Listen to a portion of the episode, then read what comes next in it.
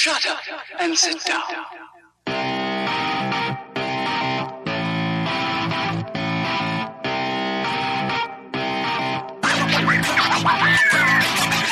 I'm Dr. Corbin Weaver, an OB-GYN resident, I'm Dr. Katie Wyatt, and I'm one too.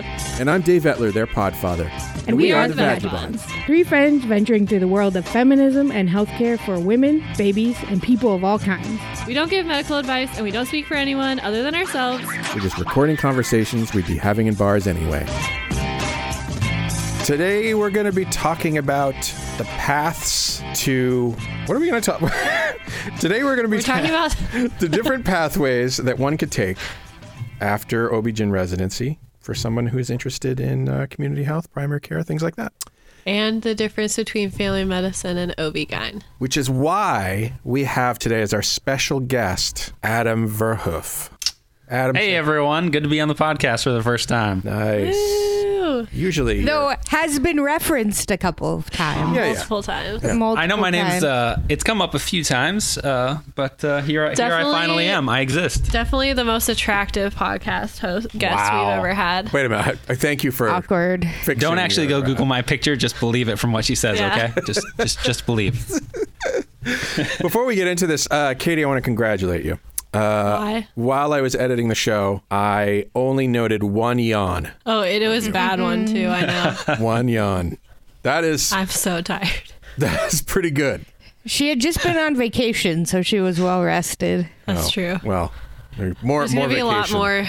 There's gonna be a lot more today because I am on nights and I also was just drinking. So because it's my weekend. Oh, well, This good is for you. technically her morning, so This it was is morning my drinking. yeah. This is my morning drinking. it makes it acceptable. That's fantastic. Good. What were you? What were you? Uh, what were you drink? What's your morning drink of choice? Well, we went out with friends for. See, I'm yawning now because we're talking about it. We went out with friends for dinner, and I had a mead and a cider. Mm, They're mead. both very good. Very classy. I don't know Mm-hmm. if I've ever had a mead. Hella classy. I'm not really sure. Yeah, If you, I don't think I have. um, the what's the winery called? Cedar Ridge? Yeah, Cedar Ridge Winery. That's between Cedar Rapids and Iowa City. They oh, have Oh, an yeah. amazing apple mead. Oh, really? All right. Yeah, it's incredible. Have to. It's really make really my way sweet. there. It's it's like honey. It's it's fermented honey. Yeah. Isn't that what mead is? Fermented honey. Yeah, exactly. So it's really sweet. Hmm. Yeah. All right. Yeah. Well, I'll give it a try sometime. Cedar Ridge, not a sponsor. I wish though. I miss Cedar Ridge. It's a good place. If you're ever in Iowa City, head out to Cedar Ridge. Cedar Ridge, Yeah, you want it's to sponsor us? Throw some meat Highly our recommend. throw some meat In our the way. summer, they have like music on Fridays or something like that. I don't know. Yeah, and wood fired pizzas Yeah. and wine by the bottle. Indeed. And brunch. Nice. Yeah. Mm-hmm. As a med student, it's a classy place to hang out. Yeah. Yeah. That's Uh, well, we got a listener question uh, this week, which I'm very I very. love listener I emails. I mean, talk about exciting. First of all, uh, I'll, I'll, I'll just read it. Hi, Dr. Corbin, Dr. Katie, and Dave. Thank you for including me. I love this podcast and have been listening to you all for about a year now. I'm a first year medical student, and the centering pregnancy episode actually inspired me to take steps to bring centering to our hospital. We just submitted a grant for it, so fingers crossed. Thank you all for all that you do. Okay, I think we could stop podcasting now. 'cause- I know. 'cause Success. I mean, you know how you usually awesome. say if one person does something as a result of whatever crap I'm doing, uh, then I will consider my job done, well done. Yeah. You all seem to have reached the pinnacle. That's so- it. That's it. It's all down here from here. Hill from It's here, true. guys. Yeah. Nobody else will do anything we suggest. That's also like props to her. That's like that's a lot Yeah, of that's really initiative. that's awesome. Especially as a first year especially as a- medical student. Yeah, especially as a first year medical Yeah. student when you're just trying to survive, like Yeah. actually thinking past Right. the first year. Yeah. Maybe Good then job. you can, when you're a fourth year, you can do an elective in centering like I did. Yeah. I should have said this is uh. Kristin from Chicago. Thank you, Kristin, for writing in. Her- She did have a question as well. Um, and I'm just going to skip to the question part. I was wondering if you could speak on the different pathways you could take after OB-GYN residency, especially someone interested in community health and primary care, and maybe differences between OB-GYN and family med docs who specialize in labor and delivery. Uh, that's a good question, I think. Yeah. It is a good question. There are, Which, so I guess we didn't say this yet. That's why Adam's here, because he's a family medicine doctor. That's right. We Trying to give that family medicine perspective Yeah. That we all, you know, crave. Yeah. is really truly needed. True. We uh yeah, so Adam I, he can talk about this more, but uh, basically he's also really interested in women's health and really likes OB. Um, but he, you know, likes the other things in family medicine too, which we Corbin and I don't like so much. You The only difference between me and an OB-GYN is that I am ready and willing to see male patients as well. I can't relate on that. I'm not Me ready and neither. willing. Katie and Corbin. and that's why I'm in family rejected- medicine. Rejected male patients. Yep. Yep. Not interested in your male problems. Except um, in this rotation that I'm doing now, it's reproductive endocrinology and infertility. I have to look at Oh. see. I have to do semen analysis. Ugh. It's the worst. The It's worst. very smelly. Smelly. Oh no! Oh no! Smelly. Too far. I'm sorry, smelly. And uh, yeah, it's gross. It's yeah. It like oh, the I like pitfalls of being an OB-GYN. yeah. Do you this is really random, but do you guys do circumcisions at your hospital? Oh, this is like a new thing where they used to always do them. The OBs did, but then the pediatricians wanted to start doing them. And so, like, but they still have it open for us, like, if we want to go learn, to go learn Mm-hmm. how to do them. I've opted not to ever do that because it's not really something I want to do, nor, yeah, Yeah. it's just not my We- cup of tea. we do I'd rather them, so- deliver a baby than a circumcision. So, Yeah, we do this. We do circumcisions at my hospital. So this is like a really weird thing. This is a really random topic, but this is like a really weird thing in medicine that like who no one knows like who's supposed to do circumcisions because like OBs do them and pediatricians do them, and it's like OBs are surgeons, but we don't see male patients, and pediatricians see babies, but they're not surgeons. So it's like who's supposed to do circumcision? It's weird. And then family medicine does them, but no one. That's okay with everybody. I feel like.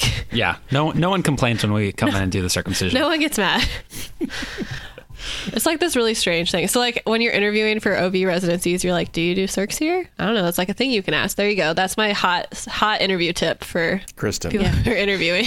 Yeah. I feel like That's with many of a- things in life, that- when everyone's asking the question of who does actually belong to, everyone's always like, ah, family medicine can deal with it. That's, I love that. Like, uh, please follow up with your PCP regarding this. issue. exactly. It's like this. When big- I realized that I didn't have to deal with everything that I could refer to PCP, I was like, "Yes." it is really this big catch-all. Like no matter like if you just don't know what's going on, or like I don't really want to deal with this, just just go see your PCP. Someone else can deal with this. Yeah. Anyway, that's that's the only male patients that I see. Is the little babies. And are they happy to see you? Not really. Yeah. Actually, I'm really good at it, and they sleep through the whole thing, so it's fine. Really? Uh huh. Hmm. Yeah, they usually they give them usually. I, I haven't water. done that, but the, yeah, sugar water. Usually they don't really mind very much. The kiddos. Hmm. Yep. But anyway, okay, so uh, let's talk about what we're going to talk about. Kristin's question. Yeah, Kristin's question is a really good question. Um, and it's something that I think a lot of people who go into, a lot of people who choose to go into OB or family because of these reasons, I think it's like a really big struggle um, to like kind of decide sometimes. I think I would say like the main difference, besides the one we already talked about, like family med sees a lot more broad spectrum than we do, but also we're surgeons and they typically are not. You can do like a family medicine uh, fellowship and get like C section trained, um, but typically that's not what people do. There's only like four to six residencies in the U.S. where you can actually accomplish that in residency. for family medicine. Yeah, but otherwise you'd have to do a fellowship. But yeah, um, do you want to talk? I feel like why- that used to be more common, Yeah, it did. but it's not as common anymore. And I I, don't have any like, like- research to like back that up. Well, actually, I know that actually my hospital, my used to have a family med OB fellowship, and they don't have it anymore. yeah. No, you're absolutely right. Uh, having done some research on this myself, uh, it used to be much, much more common, especially back before we even had residencies, but uh, has been um, kind of taken over by the OB uh, OB gyns as a, uh, a residency as a whole. Yep. So, do you want to talk about why you want to do OB as a family medicine doctor? Yeah, I can talk about that. Um, so really, for me, uh, OB-GYN as a whole, I really enjoy as the the full spectrum family medicine. Um, the nice thing about family medicine is you can kind of narrow it down to kind of doing whatever you want. Uh, OB-GYN is also really exciting because you have a a big I don't know, a big accomplishment waiting for you at the end when the baby actually gets delivered. Uh, so it's very, um, it's a lot of fun to help patients walk through the OB-GYN experience, through walk through the the pregnancy, and then uh, eventually at the delivery. Um, and so for uh, as a doctor, it's just it's a lot of fun to actually be able to help someone through that process. And did you say how many babies you've delivered, Adam? I have delivered 15. Okay, just trying to fo- trying to keep this uh, this competition going between Katie and Corbin. No. Oh, I am I am far behind both Corbin and uh, and Katie, but luckily for them, I'm not an OB-GYN, so that's okay for now. All right, Yeah. Um. I did not successfully deliver any babies since the last show, so Oh. You'll get there, Dave. That's, Give Dave, it time. that's Dave's New Year's resolution. to deliver babies. yeah. You're only six days into the new year, so you're good. You know, It's fine. just got to convince Um, some mother. The other thing, so I mean, I think you some so some people this is this was brought up in the email too. Um kristin talks about in a part we didn't read. She said that um it seems that more ob-gyns are leaning towards specializing in the gyn side of ob-gyn and family med docs are more flexible um which is something that i think is really interesting. So that is kind of true. So uh just like so I think we talked about this before, but OB obstetrics is like pregnancy related health care, and then GYN is has to do with gynecologic organs, so the uterus, fallopian tubes, and ovaries, and vagina, and um, so when it's not pregnant, so specifically, so uh, there is this like, well, it is true that like obstetricians are on call a lot because obviously babies come whenever they want to and that's just like how life is. And so if you're an obstetrician you're on call a lot you work overnight you um, are at the beck and call of whenever babies decide they're going to come um, and all that good stuff. So when you're 60 years old and you're still a practicing physician, sometimes you don't want to be on call in the middle of the night. And in order to avoid that, you basically, if you switch your practice to GYN, then you see clinic patients, you have scheduled surgeries, you can cover the OR or the um, like emergency cases because there's still emergency GYN cases that need to go in the middle of the night, like a septic abortion for like a DNC or like a ruptured ectopic pregnancy or a torsed ovary or something like those would still be emergency surgeries. But usually um, that's a lot rarer than a delivery. And so a lot of older physicians are switching towards a more gyn centered pra- practice um, which i think is something that we haven't really talked about yet on this podcast but it's really interesting. And i don't i don't know. I kind of I think that the future of our our uh, specialty will go towards like splitting the two. I don't know how I feel about that because I, I mean, I like both of them. That's why I want to be a generalist because I don't want to give up one or the other. Um, I definitely like one more than the other right now, but that, I think that's just because one stresses me out a lot more than the other. but um, like OB right now stresses me out a lot because that's just because that's what I do a lot of right now, though. And GYN's fun to me because it's like, I don't know, it's just a lot. Uh, it's like less of what I do, but more of like what I'm interested in is like the hormonal parts of that. Have, but anyway, have you expressed I a feel the opposite. Yeah. yeah, was gonna say. most, I yeah. feel the opposite. I'd I- much rather do OB than gyne right now, and I think it's because I'm more used to it. Like it's like it can be insane on the floor, but it's like something when you're used to it, it's whatever, you know. Yeah, it makes it. And I, I mean, I used to like OB too. I think it's just like currently I just get really stressed out by it. And that's why, cause I like when I was a fort like last year, like I love them both equally. And I think I will, once I'm done, love them both equally again. It's just right now, I just like get so stressed out because it's like so busy and it just like, I don't know. Sometimes Yeah. it's just like, too, I'm like, and I'm also like not burnout, but like it's just, I've done it so much Well, that like now I'm like okay like I could maybe do and I love doing DNCs too. I think that's the other thing like DNCs are like my favorite procedure that I've done so far in residency so I really like that and that's GYN and so that's like I really just love that right now. Mm-hmm. Anyway, I just um and I mean the thing about OB too is like it's so unpredictable and everything can be fine one second and then not fine the next second Yeah. and so it can be that's like very stressful to cope with on a day-to-day basis. yeah, it is.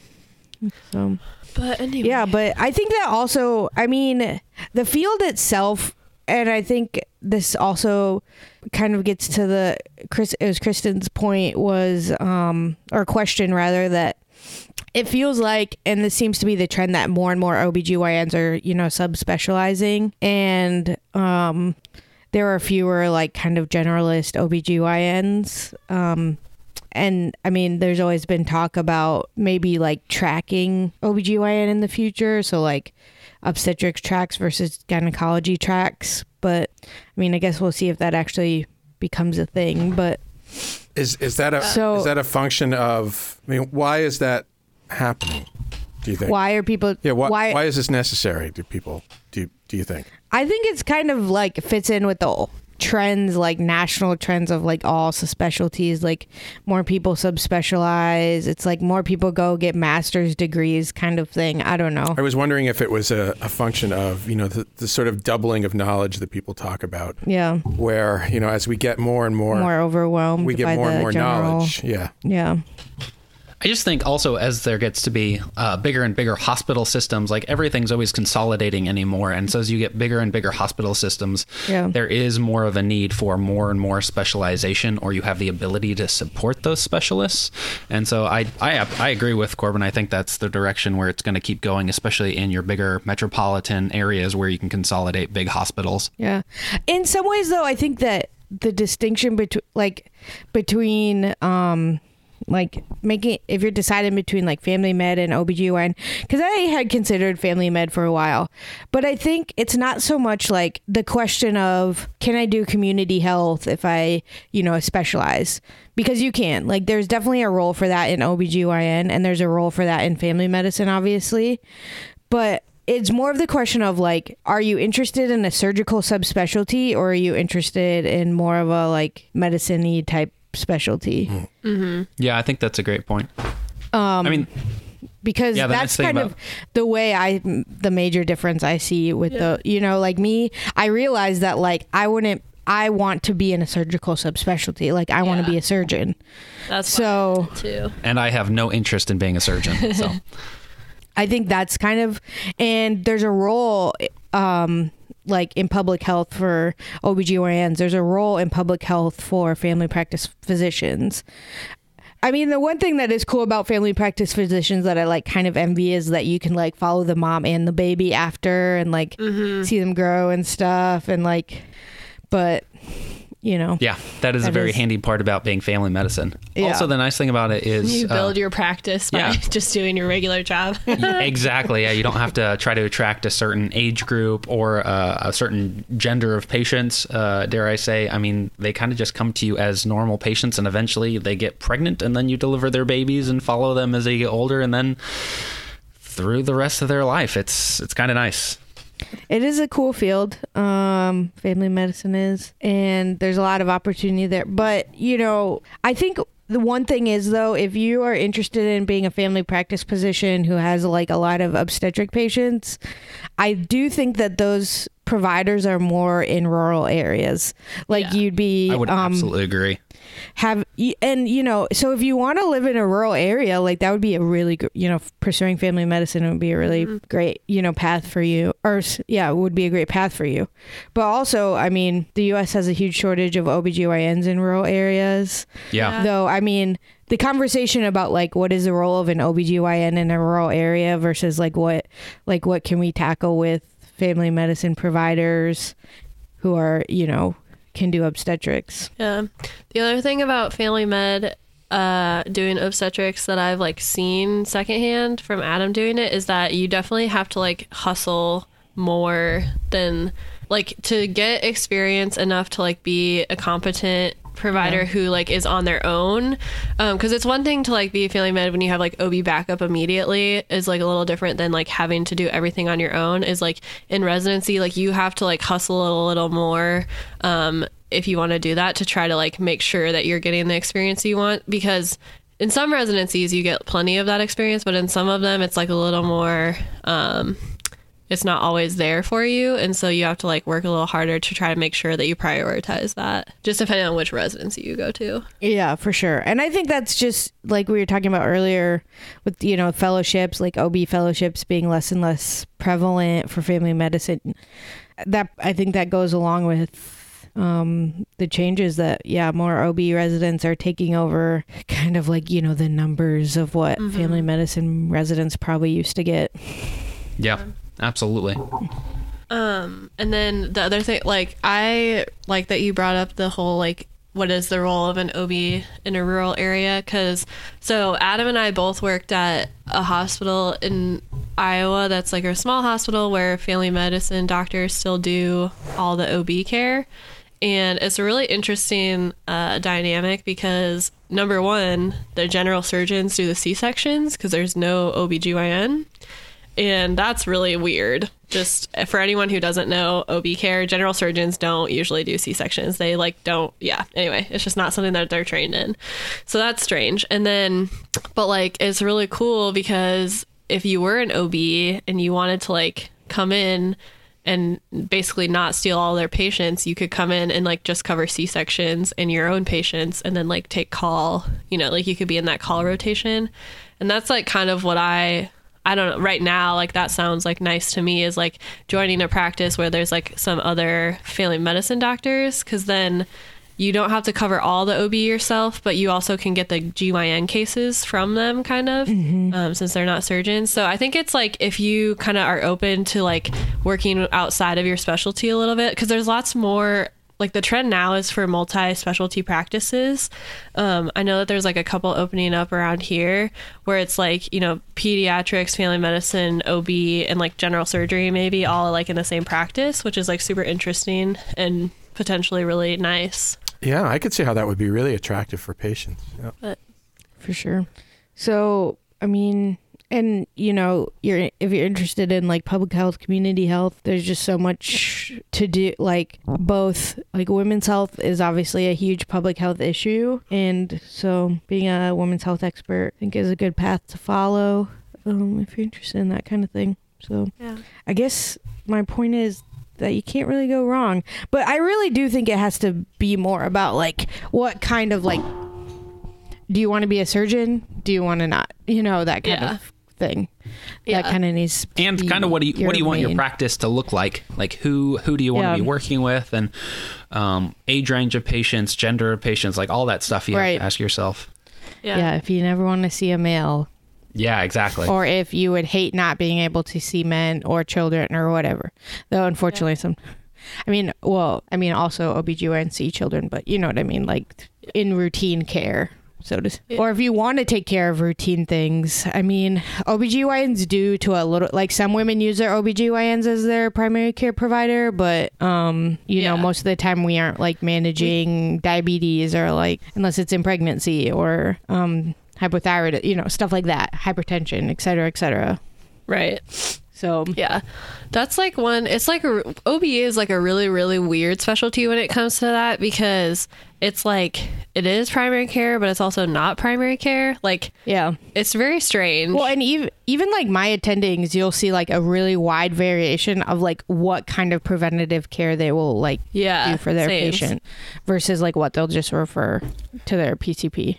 Some people will order all of the screening tests and you know like all of the you know checking your cholesterol and stuff like that, and starting you on Lipitor or whatever, and starting Mm-hmm. you on sertraline and stuff like that. But um, Yeah. other people not so much.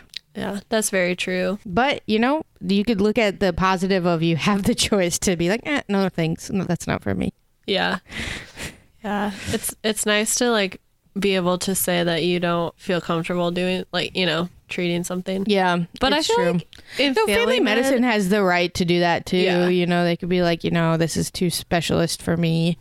they also Oh yeah, have, and we we do a lot, especially with more advanced pregnancy issues, um, such as like a gestational hypertensive or a preeclamptic. Like as soon as that happens, we would usually send them on to an, an OB-GYN or a, an MFM if that was needed. Yeah. And um the other like family medicine is super flexible though too. Like I worked with family medicine doctors in med school who like like one of them I worked with only did addiction medicine. That's all he did. And he loved it. And that's what he decided that he wanted to do.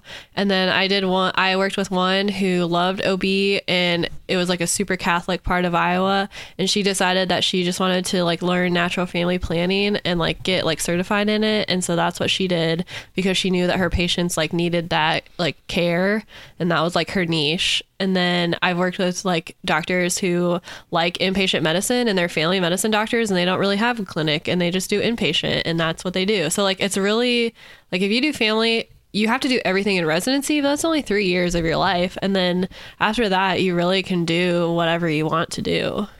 And even I, as a family medicine doc, like I have a really soft spot for so ICU medicine. But if I end up in a rural hospital somewhere that's a primary access hospital, even I can help out and work in the ICU. So I mean, for family medicine, if you if you have no idea in your fourth year of medical school what you want to do and you're okay doing anything, like family medicine's not a bad not a bad idea. But if you No, know they for should sure do radiology or dermatology or that that's true. If, if you have the grades, you definitely could think about doing radiology or dermatology. Oh boy. It is uh, like it is cool. It's a great field. Like family medicine is a great field. There's a Yeah. lot of cool opportunities, especially if you're interested in public health and especially the if you're interested in living in a rural area. Yeah, exactly. The nice thing is, yeah, you can make it kind of whatever you want to make it. You can do education, you can do public, uh, like public service. You can do a lot. Like global medicine is a big thing for family medicine to do. So it's there's a lot of there's a lot of opportunities. But not so much if you're interested in being a surgeon.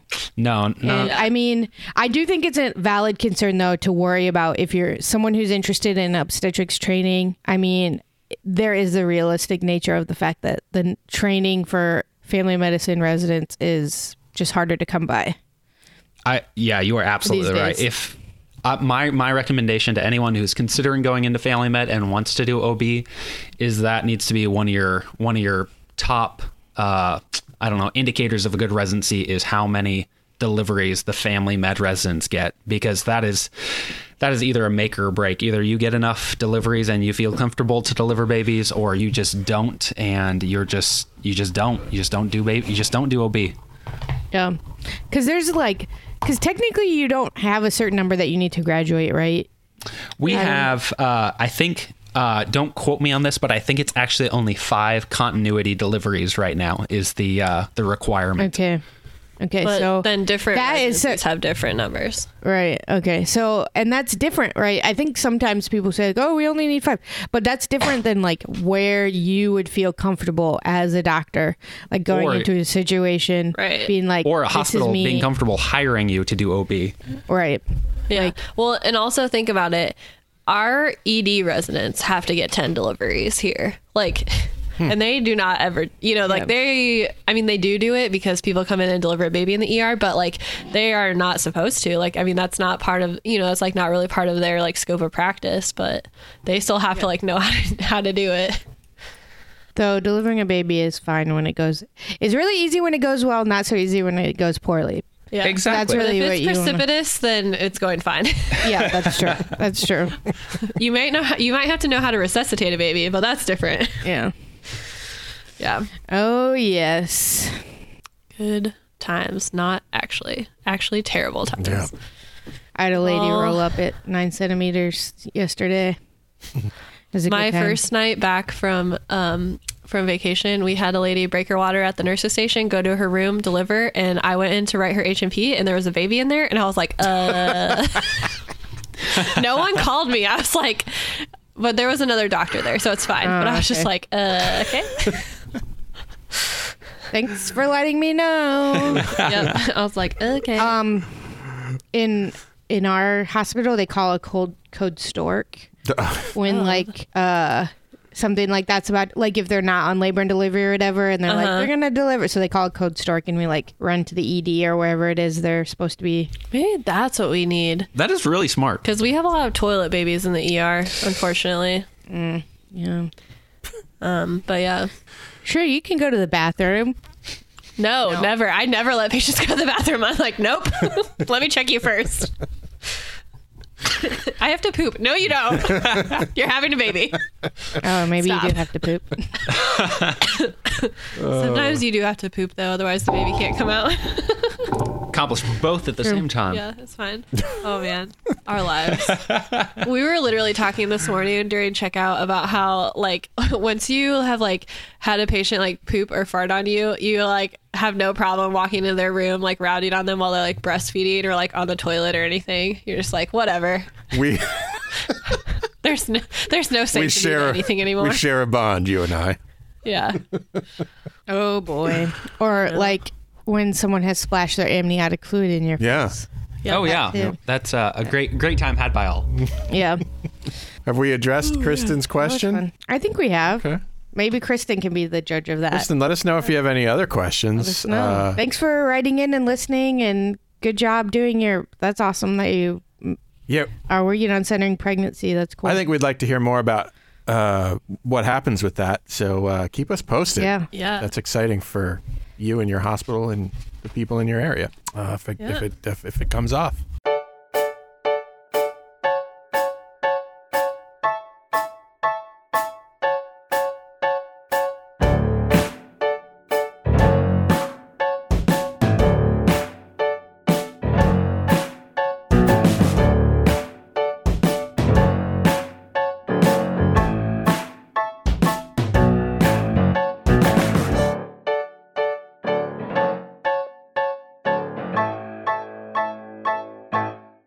Guys, it's it's often said that breastfeeding is best for the baby with many health benefits, right? It's also it's also often said that it's free, freer than formula, you know, cheap. But there's a story in Slate on the economics of breastfeeding, um, and the author says we should stop telling mothers that it's free because it ain't. Um, the argument here is that it's kind it's kind of obvious if you think about it. If you've paid any attention to a breastfeeding mother or you are one yourself, it takes a hell of a lot of time and effort to feed a baby with just a pair of boobs. Um, and I looked up what some doctors recommend for feeding times and frequencies, and, and newborn babies should be fed, according to what I've read, um, for a total of four hours a day, broken up over the over the day. Um, and, you know, that amount of time decreases by the time they're a few months old, but it's a lot of time that has a certain economic value. And the thing is, we we don't know how much value it has. We haven't looked at it. Um, but whatever, many workplaces don't take that into consideration at all. In fact, employers aren't required to pay moms for the time spent pumping. And small workplaces are even exempt from even allowing mothers to take breaks to breastfeed or to pump. Um, but it should be possible to take the value of breast milk into account in, um, say, like countries' gross domestic product. But countries don't really countries don't do that. Um, but there was uh, in this article a 2013 study which tried to figure out how much breast milk was worth according to how much would be lost if women's lactation wasn't protected. And it found that Australia's milk production, Australia's human milk production would be worth 3 billion, Norway's would be worth 907 million, um, and that uh, the U.S. would be somewhere around 110 billion. Um, But that's only the milk as a commodity. It doesn't take into account the time it takes for women to actually produce milk. In fact, it doesn't it doesn't seem like we know how much time it takes for women to breastfeed. I did some some searches and I couldn't find anyone who said, yeah, the average woman breastfeeds for X amount of hours uh, during the period in which she's breastfeeding. Do you guys know any? Happen to know any figures? Well, not like off the top of my head, but I would. I don't know. I don't. I should ask. One of our residents is pumping right now, but it's a lot of time. Yeah. I mean, it's every two hours, isn't it? Is No, what well, they're- for when they're new- newborns. for a Yeah. newborn. I mean, and that does start to stretch out to three and then four. I mean, Yeah. it goes up and up, but I would especially say at the like, beginning, and it a probably lot. takes like 15 minutes to a half hour to pump. Like They say it takes a while. What I've read is that uh, 10 to 15 minutes per side. right. Um, so if you figure, you know, 20 or 30 minutes, it's kind of a kind of a, at a time. That's kind of a chunk. That's a lot. That's a lot of time. I read one. That is a lot of time. I did read uh, one mom's calculations of how much she breastfed during her kid's first year, which she was able to do because she took uh, good notes. And also, she's a social media, she's an Instagram uh, influencer. So she was always posting about breastfeeding and things like that. So she had a pretty good record. She figures she spent 1,825 hours doing that in the first year. In a year? In that year. And if we assume that she spends a third, that she would spend a third of each day at some paying work, so, you know, eight hours, that means that more than 600 hours of that 1,825, uh, is that right? Yeah. 600 hours of work that she'd have given up. And so when you match that with the average weekly pay for a 20 to 24 year old um, of a bit more than 12, 12 dollars an hour, that's, uh, you know, $7,700 worth of your time. And if you're 25 to 34 year olds, that num- number rises to $11,000 uh, sort of given up in that year. So I think that's that's a That's one woman's figure, and you know, like it, the, the time it takes to breastfeed varies widely, right? I mean, babies babies can you know suck it all down in a few minutes, and other babies just lie there and sort of let it drip out or something. I don't know. Some babies are lazy. Yeah, It's true. Uh, some take a long time, or they'll fall asleep and then wake up and decide to keep going. yeah. And then it just takes Yeah, forever. I remember that being a huge pain in the ass for my wife. Um, I mean, there is some evidence that women who breastfeed longer are more likely to quit working or to switch to part-time work, which lead, links breastfeeding with uh, class and gender inequality. Um, and so, you know, maybe we should stop telling women that it's free because Yeah. Yeah. if you're making 12 bucks an hour, giving up $7,700 worth of your productivity, um, your economic productivity, that's, that's, that's, uh, That's that's a big chunk of change. It's huge. Yeah, I think it's always it's also like I don't know my favorite part because okay, so as a a healthcare professional, like I do think breast milk is better for babies and for moms, um, because there's like a lot of other non-financial benefits. But I my favorite part of this is that like the idea that you're basically telling women that their time is valueless, which I totally agree with. Like your time is valuable and you should treat it that way. And it is like it is valuable. Your time is valuable. Um, and you should like realize that this is, you know, that. But I mean, feeding a baby formula takes time too. It's just you don't have to pump and everything. But Yeah.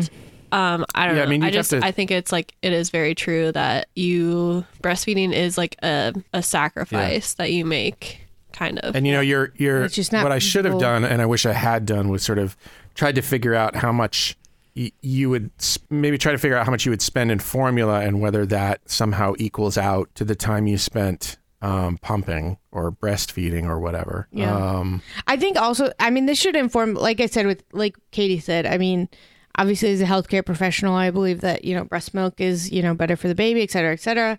But we need to, as healthcare providers, like be socially aware of like how, you know, privilege p- plays a part in like how long women are able to breastfeed. yeah. And Yeah. I mean, how yeah, for sure. some some people it's just not feasible and not to like shame our patients about that. Yeah. yes, Yeah, I agree. It's really easy to say, you know, breast is best and leave it at that, but it's it's really hard to have those conversations of this is going to take time and feeding your baby is going to take time and it's a lot of work. It can be painful. It can it can be just a lot of getting to know yourself and your baby and it's I think it's a lot harder than we make it out to be. We we pretend it's really easy like, oh, just just breastfeed your baby. It's natural. Everyone's done it for thousands of years, but it's when it actually comes down to it, it can be kind of hard sometimes and a, a lot of moms Yeah. struggle with it. The uh, the author argues that there are a couple of fixes. Um, go beyond breaks for pumping and lactation. uh, Go beyond breaks for pumping, and go beyond lactation rooms and things like that, and start introducing affordable on-site near or nearby care from others while they work, so that they can you know go in and and and breastfeed rather than pump or something like that, and offer paid parental leave to all parents for months or years, however long one wants to breastfeed. Um, and there are countries that do that um, Yeah. that we've talked about. So we'd have to, I, gosh, American society would have to change a hell of a lot. We'd have to, we'd have to, I don't know, not be capitalists anymore. I'm not really sure. essentially. Yeah. So really interesting article. Of course, I'll link, uh, I'll put a link to it in the show notes uh, at thevagabonds.com. You can check it out in this episode show notes. Yeah. All right. Well, Awesome.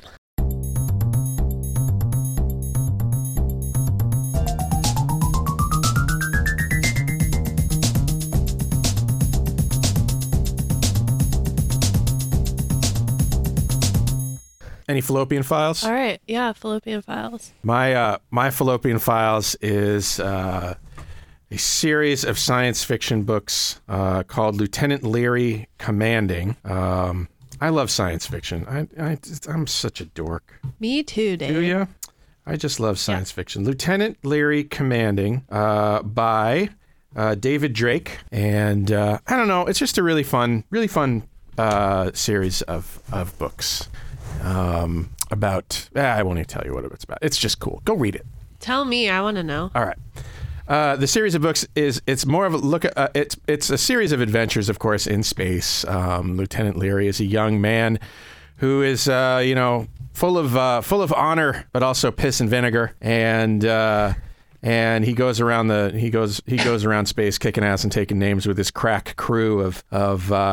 Of uh, rough and tumble spacers, um, but it's also about the society in which they live, which is based on. It seems like it's based on somehow uh, Victorian almost or Elizabethan uh, attitudes of honor and um, and uh, and and class, class as in um, classism and and socioeconomic status and things like that. Um, I just think it's a heck of a lot of fun. That's awesome. I probably would like that too. All right. All right. Do you have one now, Adam? All right. I'll go. So mine is a podcast that I just found recently. It's called Let's Talk About Myths, Baby. and it's a podcast about Greek myths. Oh, And the girl who does it has her, but or she got her degree in classical, um, or in the classics or whatever. So essentially like Greek and Roman mythology. And she is hilarious. And she basically just talks. She like talks about how like everybody's just raping everybody and how it's like terrible. And she like throws shade at Zeus constantly, and it's hilarious to me. And she just like like one of the episode titles is called Theseus, ruiner of women and all around awful guy, awful person. and it's just like so good. yeah. Greek myths But are crazy. It's very entertaining. Greek myths are crazy. They're all running around having sex with each other and then turning into trees and having things pop out of their foreheads and and uh, it's a crazy time at Crazy uh, up at Mount Mount Olympus there. It's true. All right, Corbs, what you got? Hmm. I don't think I have anything. That's okay. I don't know. Let me think. That's- Oh, I'm my New Year's resolution is reading, so I'm starting to read again for fun. know how- Yeah. You know, That is a good so one. that's my Yeah. that's my vag or my what you call it? You know, File. fallopian file. Are you all right? yeah. Um, You know that thing that we're doing yes, right the now. thing we, we're doing right now. Yeah, I mean, even though you guys have um, have a lot of, uh, you, you know, you, a lot of your time taken up by your work, um, just must be so nice to at least once in a while take a minute to to crack open a book. Mm-hmm. Good resolution. Did you come up with one, Adam? It's okay if you didn't. I did. Uh, so uh, I've actually been watching, or I watched the new Sabrina on Netflix as my as my Oh, culture. So it's uh, very unlike the old one. If anyone watched the old one on uh, ABC TV back in the '90s, uh, the um, there's no animatronic cat in this one, which is yeah, kind of helpful, but because it was a little creepy back in the '90s when we didn't have quite that technology. Uh, but the new one is really interesting because, of course, Sabrina. Uh, we've got our female uh, protagonist, uh, which is always good, and it actually dives into the occult a little more than I was expecting. It's a little darker. Um, and It- so it's actually It's a little. It seems Really like it might be a little Way darker, I can't watch it. It's, too scary. su- it's pretty dark. It's pretty dark, but it's also really good. Like having grown up in a very, you know, conservative Christian, we always learned about all this, all this witchcraft stuff Mm-hmm. and the devil and all that stuff. But uh, it's it's interesting actually learning a little bit more about what actual witchcraft is kind of like. So, Did you uh, guys ever watch Buffy the pretty Vampire enjoyable. Slayer? Oh yeah, I've No. only seen like an. I've seen reruns of it. I was wondering if it was uh, in some ways comparable. But Um, it's it's a little darker, I would say, but it's really good. I would compare it more uh, to almost Stranger Things. Oh, okay. Um, but it's it's It's fantastic. scarier than Stranger Things. No. Because I can't watch Sabrina, but I can watch Stranger Things. okay, Sabrina's definitely scarier than Stranger Things. I think I'm going to give it a shot. Thank you, Adam. Still good. All right. Yeah. Very good. it's a lot darker. I would say. Yeah, it's it's pretty dark, but it's uh, it, it's it's really really good. It's it's easy to watch TV. Yeah, I liked it a lot when I watched it. Well, all right. All right. Well, then I think we're done. Cool. Thanks for coming, Adam. Yeah. No problem. I finally made it on. Now I can sneak back did. into my cave for another uh, how many Year and a half. year and a half. Yeah. All right. Feel free to barge in All sometime. right. Bye, guys. Bye. Bye.